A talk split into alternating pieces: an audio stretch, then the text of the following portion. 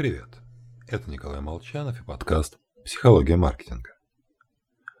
В психологии существует классическая игра создания общественного блага. Участникам раздаются деньги, и в ходе каждого раунда они могут положить деньги, сколько хотят, в общественную корзинку.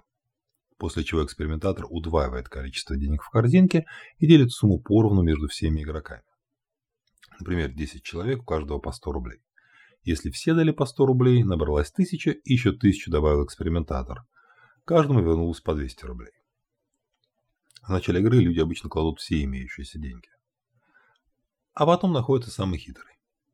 И вот 9 человек дали по 100 рублей, а он ничего не кладет. В корзинке после удвоения 1800 рублей.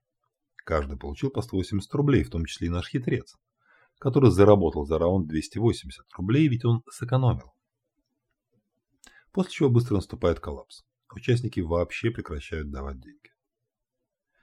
Мотивация мошенника понятна. Проехаться на чужом горбу всегда выгоднее. Ну а у остальных включается потребность справедливости, одна из базовых потребностей человека. Хорошие участники занимают позицию «так не доставайся ж ты никому». Так вот, это пост о внимательности в подборе команды.